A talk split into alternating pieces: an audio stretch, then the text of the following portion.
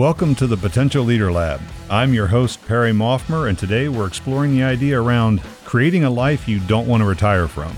So, first things first, everything that I do, I approach through the E3 framework, and that means we leverage exploring, experimenting, and evolving as our means of navigating our leadership odyssey. I define leadership as having a positive impact on the lives of those we care about, and with this definition, every single one of us has both the opportunity and responsibility to lead in whatever part of the world it makes sense for us to do so. And if we all individually take these opportunities, we can collectively then make the world a better place. So, as always, I'm going to kick us off with three quotes. The first one's from Will Rogers. Half our life is spent trying to find something to do with the time we have rushed through life trying to save. The second one from Sophia Loren. There is a fountain of youth. It is your mind, your talents, the creativity you bring to your life and the lives of people you love. When you learn to tap this source, you will truly have defeated age. And finally, from Marcus Aurelius Days are numbered. Use them to throw open the windows of your soul to the sun. If you do not, the sun will soon set, and you with it. So, we're going to do a little bit of exploration around the concept of retirement. I'm going to take us back in time and kind of walk us through some milestones in the way that retirement, quote unquote, was actually conceived. Now, the first um, mention of it was a New England Puritan minister named Cotton Mather, 18th century New England Puritan minister. And he proposed, quote, that elderly people should be pleased with the retirement which you are dismissed into. So I don't know how everybody feels about that, but I don't know if I appreciate being dismissed into anything. Now, in 1881, German Chancellor Otto von Bismarck actually used a maneuver against Marxists um, who were coming into power and popularity and announced that anyone over 70 would be forced to retire and that he would pay a pension to them. So we have that going in 1881. Then in 1905, uh, we'll see how everybody feels about this. In a valedictory address to John Hopkins Hospital, the Canadian physician William Osler, he expressed his conviction that a man's best work was done before he was 40, and that by age 60 he should retire. He called the ages between 25 and 40 the 15 golden years of plenty, and that workers between ages 40 and 60 were tolerable because they were merely uncreative.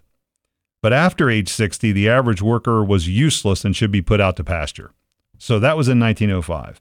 Now, in 1935, the idea of paying older persons a pension sufficient to get them to quit working became widespread. Uh, a Californian by the name of Francis Townsend proposed a plan offering compulsory retirement at age 60. Now, in return, the legislature would pay benefits up to $200 a month provided he spent it all quickly. Now, some Republicans supported the Townsend plan, but most experts said it'd be impossible to finance. So then, at the time, uh, President Franklin D. Roosevelt had a team working on a plan, and in 1935, he secured the Social Security Act of 1935, which made workers and their employers fund their retirement at age 65. So, officially in the United States, around, you know, in, in 1935, we had official retirement age 65, everybody was funding it, retirement. Now, interestingly enough, those three dates that I picked 1905 uh, and then 1935 and then 2023. So I'm going to give you the right now, these are the ages, uh, life expectancy for men and women in those times. And I want you to think about this in context of retirement because back when, you know, in 1905, when William Osler gave his speech, he said that you know people should work and the best years were 25 to 40 and that 40 to 60 were tolerable, but after age 60 you were useless. Now in 1905, the lifespan, the life expectancy of a man was 47. And so if you think about this, they were going to offer retirement to people when they were in their 60s, but the average lifespan was 47 and women were 50. Now, 1935 when they actually when the uh, Social Security Act started in 1935, that was age 65. The average life expectancy for a man was 60. And so uh, conceptually, we're going to pay retirement to people who had outlived the life expectancy, right? Women were 64, men were 60. Now in 2023, the average life expectancy of a man is 75 and a woman is 80. And so eh, you can see the math doesn't actually work. Now I'm approaching this, I'm actually going to approach this from two sides. I'm going to approach it, first of all, just from historical and then also from kind of a, I guess, financial side of retirement. But then I'm also going to talk about retirement as a concept and what it does to the human, right? Because as you can see, we invented this concept. This concept didn't exist before folks started talking about it for whatever reason they wanted to talk about it. You know, and uh, if we look back, Cotton Mather was just talking about, okay, well, people should stop working at some time and be pleased. Bismarck was really about trying to control the Marxist. And then the other were political. But as a concept, you know, this didn't really exist. So, so we came up with this, and we, people are going to work all their lives, and then they're going to stop working at some point. And then it became some argument about is the government going to help them, whatever. I don't. To be honest with you, I don't really care about that. I think we all are concerned about it because there are certain, shall we say, antiquated concepts that we're all living with right now that maybe don't make much sense anymore. Uh, just from the standpoint of fiscal responsibility, that's a whole other argument but you can actually do the math. And I'm going to give you some information here just to support that. Uh, one of them is in 1950, so 15 years after the Social Security Act went into went into play, we had seven people aged 20 to 64 for every one over 65. So for every person over 65, we had seven people 20 to 64. Now, what that means is for for everybody that was over 65 drawing on Social Security, we had seven people putting into it. Okay, seven people putting in for every one person drawing. Right now, it's four to one. So that's dropped to every one person over 65. There's only four people putting into it. And they're projecting, if we keep our current course, that by 2050, it'll be two to one. So now, for every one person drawing, there's only two people putting in. And that will pretty much ruin the pay as you go pension schemes that provide the bulk of the retirement income in rich countries. It just, the math won't work anymore. Now, also, 1967, they passed the Age Discrimination Employment Act. Now, what that meant was you couldn't discriminate based on age. So now you can't, unless now there are exceptions. Um, there are certain executives, policymakers, public safety employees like firefighters and police officers. There are mandatory retirement ages. But most of this, for all the people that are listening and for me and people like this, there's no mandatory retirement anymore. They can't make you retire. Theoretically, theoretically, you cannot be discriminated against for your age. Now, again, you can argue if it does or it doesn't happen, but that's that was passed in 1967. Now, the other part of this is full retirement age is 66 if you were born between 43 and 54. Now, it gradually increases if you were born between 55 and 60 till it reaches 67. So, anybody born 1960 or later, your full retirement benefits are payable at 67. Doesn't mean you can't draw them earlier, but you, you won't receive full benefits until, until you're 67. Now, again, I was, I was approaching this from kind of the fiscal side, historical side. So now we understand about leadership. We understand about, uh, I mean, from a standpoint, rewind that. We understand from a business standpoint and from a historical standpoint what where we got retirement from. Now I want to talk about a couple different things from just a human standpoint. And this is a big one. According to the Mental Health Foundation, 1 in 5 of present-day retirees experiences depression. Those living alone because of bereavement or divorce may are at more risk, and physical health problems can also make people more vulnerable to mental health issues.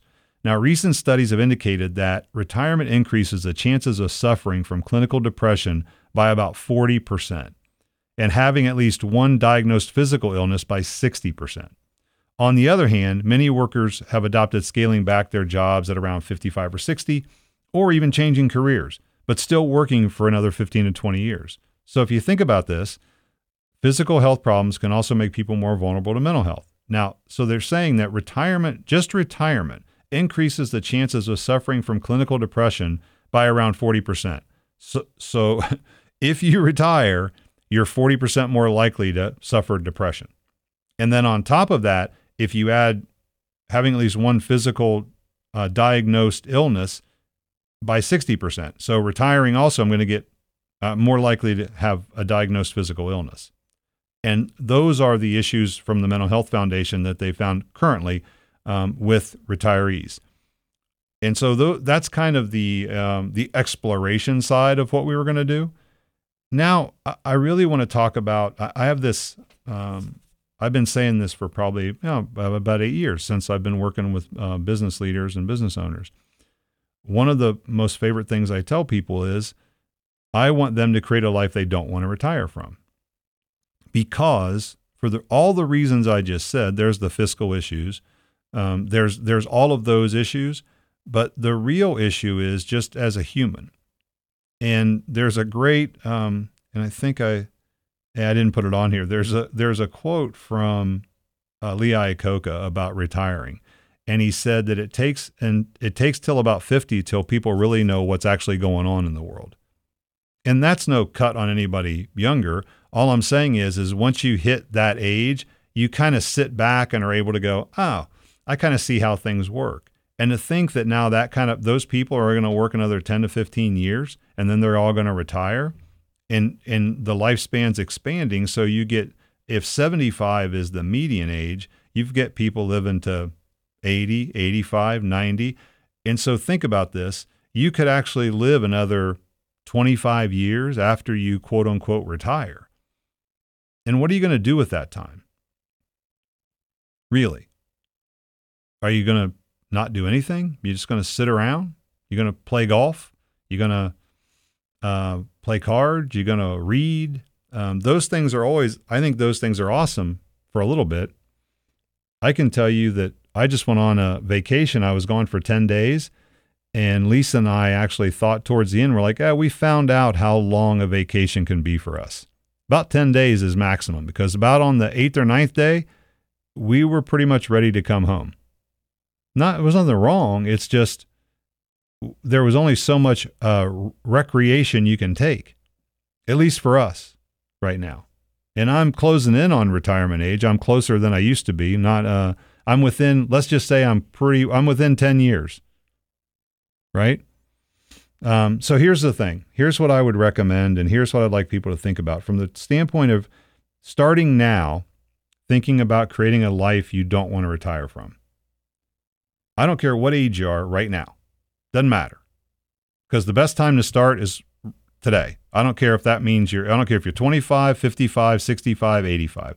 The best time to start living the life you want is now, because by everybody's own admission, it's the only time we can.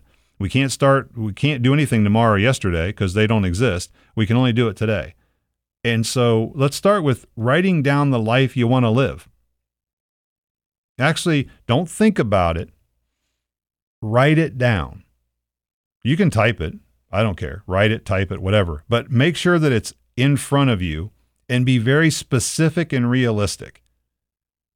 Now, I'm not talking about how much money do you want. I'm, I'm not talking about all how much, how many things do you want. What I'm talking about is what does your life look like, feel like, sound like, smell like? How are you spending your days? Who are you engaging with? In fact, I would even say create the perfect day, month, week, quarter, year.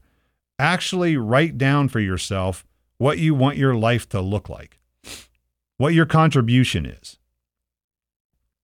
What is it you bring to the world? How would you like to live? Because that's step two. Determine what you would have to do to live that life. Now, not later, not I'm going to struggle and uh, and I'm going to put my time in for the next, you know, if you're my kid's age, the next 30 years. This is what I'm going to suffer through. I, I heard somebody talk the other day and they said, we we put off happiness to make enough money to later buy the happiness we wanted earlier. I mean, if you think about how folks talk about retirement, it's really interesting because most of them are really, really looking forward to retirement because they can't stand what they're doing today. It isn't because they're looking forward to retirement, it's because they're not going to be doing what they're doing currently. And so somehow we are uh, trading happiness right? We're we're saying we're gonna for we're gonna forego happiness today, um, and do all these things we're doing today that we may not necessarily like, so so that some point in the future we'll be happy. And I know of several stories personally where people did that and they lived less than a year or two after they retired. Their entire lives, they had planned for doing the thing they'd always wanted to do, and they died because tomorrow is never promised. Now, I'm not trying to be morose, I'm just trying to be pragmatic because that's what we do. All right. Now, I will tell you on step one, when you're going to write down the life you want to live, please, please, please connect it to your values. That means you have to have explicit values. You have to write those values down as well. When I'm talking with organizations, I always start with mission, vision, values. And I would do that for at a micro level too with you. What's your mission, vision, and values for your life?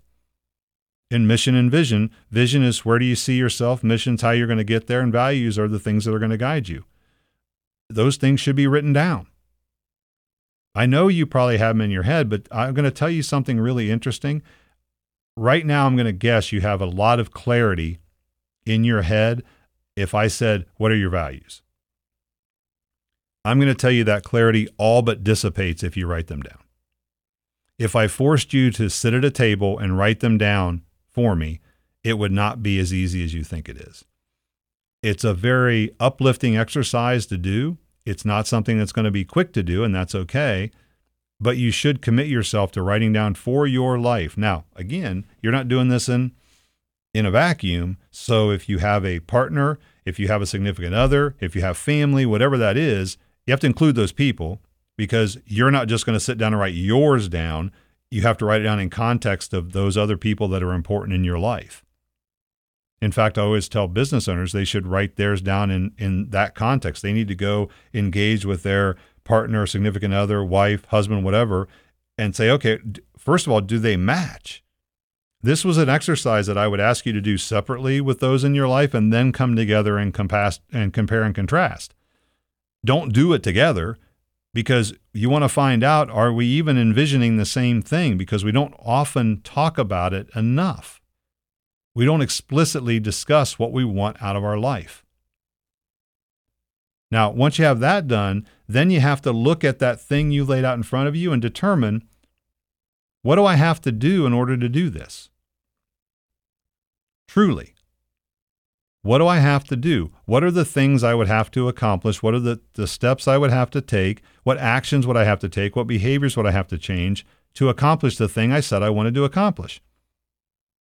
And then the third most important step after you look at those two things, so you have a plan, you've sketched out, okay, this is, I've started off up here with more or less a goal that says this is what I want. This is this is the life I want to live now, not later. This is what I want my life to be. These are the things I'd have to do in order to do it. This is the plan. Now, those are both easy compared to the third step. The third step is ask yourself, and wait for the answer Am I willing to do what's required? That's it, right? Am I willing to do the things I've written down that I would need to do in order to have the thing I want to do? Now, I'm sure you've, so I'm not sure, uh, but I'll share this with you. There's this old have, do, be versus be, do, have, right? So have, do, be is, is typically how we go about things which is once I have this, I'll do those things, then I'll be the thing I want to be. So have, do, be. It's reversed. It's actually in the wrong order. It's not the right way to do it, and it's not the way that it works. The way it works is be, do, have. I'm going to be that person, and then I'm going to do the things that person would do.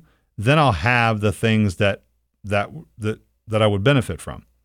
But the have comes last after I be and I do. It isn't once I have them.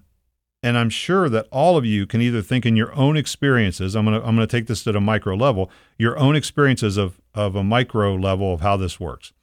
If you've ever worked in an organization where you were going to you wanted to be promoted, the single easiest way to be promoted in any organization is to do the job that you want to be promoted into. And what I mean by that is exhibit the behaviors that that person in that role would exhibit. Because if you do that, you've removed all risk for the person that would promote you. Because the other side of this is when you're a leader in an organization, when you're a manager and you're you're in charge of promoting people, what slows that down is risk. Because if I'm the manager and I'm going to promote somebody, I'm essentially risking my reputation. I'm I'm saying to the rest of the organization, this person should be in this other role. The easiest way to to remove that risk is for that person to already have been doing that job so that everybody else in the organization, when that promotion takes place, essentially says, Oh, that makes perfect sense. Yeah, I see that. That's exactly what I thought they were going to do because that person is the obvious choice. That's be do have. But if I if I sit back and say to myself, I'm not going to give that effort, I'm not going to do those things until they promote me, until they give me more money, I'm not going to take that responsibility. Guess what? It typically doesn't happen. Again, a micro micro example of be do have versus have do be, right? Now, let's get back in the lab. Leadership is not simply a position or job title bestowed on you. Being a great leader takes commitment, resilience, and the ability to be adaptive. The E3 framework will help you reimagine everything you thought you knew about leadership and unlock the leadership potential that's inside you. Head to potentialleaderlab.com backslash hashtag opt in and sign up today. I'll be back to the lab right after this. Now, you've asked yourself, Am I willing to do what's required?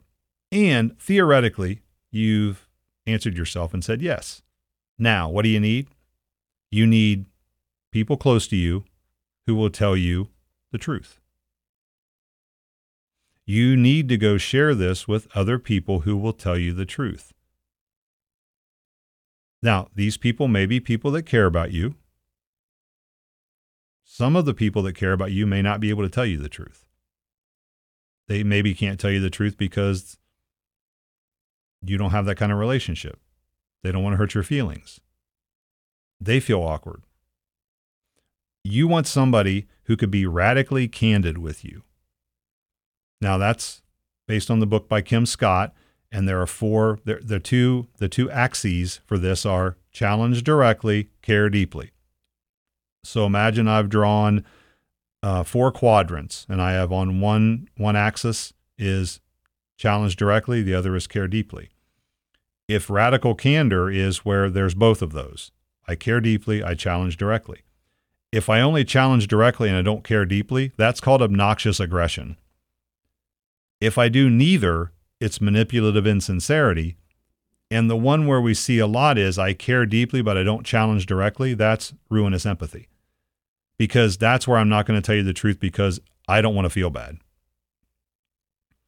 It makes me feel bad to tell you things you don't want to hear. Again, you need people in your life that will tell you the truth. Now, these, these may be friends, they may be family, they may be a mentor, it may be a coworker. You need to find these people. You need two or three of them because you've created for yourself a plan to get something that you want, and you've said, Yes, I'm willing to do this. Now you need people in your life who will tell you if you're doing it. And you need to be ready for feedback on this. You need to ask these people for their willingness to give you feedback right? Now, feedback's a scary thing. Uh, a couple things to think about in terms of feedback. You need to select somebody that you, you trust and respect and ensure they understand how to give feedback, how you want feedback, and that they have the necessary insights and the access to the information to help you. You have to be very specific in your request for feedback. You can't just say, Would you give me feedback on this? Think it through. All right. So ask for specific areas that you want on your performance that you're seeking feedback on. And then also talk to them about the type of feedback you're looking for based on how you can best process it. This is an agreement because this is all happening. This isn't at work. This is you personally. You can be as specific and you should be very specific. And you need to think about how do you best receive feedback? In what environment? Is it direct? Is it indirect? Is it written? Is it spoken? Is it do you want them to send you an email? Do you need to think about it before you respond? Think through all those things. I would even argue you should do your own evaluation in advance of your performance so you have something to compare it to. And the best thing to do from a feedback per- perspective is to adopt the mindset of a scientist. Think about this as a series of experiments. You know, my process is explore, experiment, evolve. Think of it as an experiment. Think about it as getting data, that all of the feedback you're getting is data. Here's the wonderful thing about this particular scenario. Not it's different at work when you're getting feedback at work, but in this one more than any other time, you don't have to do anything with all the feedback. Uh, there was a I received some great information one time. I was doing um, I was doing an assessment, and the the coach I was working with said, "Hey, I want you to get a um, a red highlighter, a green highlighter, and a yellow highlighter, and all of the feedback you get, I want you to go through and highlight the stuff that you want to do something about in green. Then the stuff you want to consider, yellow, and the stuff that you want to ignore, put highlight in red, because it's your choice. You don't have to do something with all the feedback. That's why I would always have more than one person give you feedback because you want to see from the standpoint of data integrity. All right, if I've got three to five people who have given me feedback, is there a constant theme that all of them are mentioning? Because if there is, then that's going to be more attractive to me. That's going to be something, oh, okay, well, if all five of these people notice that, there's got to be some validity to it. But if only one person mentions something, I may or may not pay as much attention to that. And so you have to you have to own this process. You really if you want this life, if you want to create a life you don't want to retire from, you want to be very explicit around the process. Now, so you've got we've got through steps 1, write down the life you want to live, step 2, determine what you'd have to do to live that life. Step 3, ask yourself are you willing to do what's required? Now, step 4 is keep repeating the process until during step three you hear a resounding yes. So remember, am I willing to do what's required? There's a difference between commitment and interest. You want to be committed to this, not interested in it. Because it's going to be hard work. But by the way, this is why most people don't want to do this because everybody wants to do step one. They want to write down the life they want to live. They want to envision it, dream about it, all those things, but they don't want to do the work because it's work. Right? You can't get anything in life without work. Everything takes effort. That's all. Be realistic, right? When you when you do this first one, write down the life you want to live, please do me a favor. Do it within context of what you're capable of. This isn't like Wobegon. We're not all above average. And that's okay but you still can create a life you don't want to retire from. Just make sure it's realistic in context of what you're willing to do. So those two things are really connected. There's skills and abilities and resources. There's what I want, and then there's my willingness to engage and do the work. And as long as all of those things line up, I got a shot. But you're running a marathon, not a sprint. This is not something you're going to do for a week. This is something you're saying, again, I've always said this about strategies need to be sustainable and scalable. This is a sustainability thing. This has to be sustainable. You have to look at the the things you're willing to do. If you're going to do this, what's required? I want you to think about, will I do this? Am I committed to doing this for 10 years? Am I committed to doing this for 10 years? Can I see myself getting up every day and doing what I'm writing down here? for 10 years. And if you're not willing to do that, that's perfectly okay. There's no judgment involved here. I just want people to have ownership of what they're doing and be intentional. Own your life. Nobody else is making you do anything.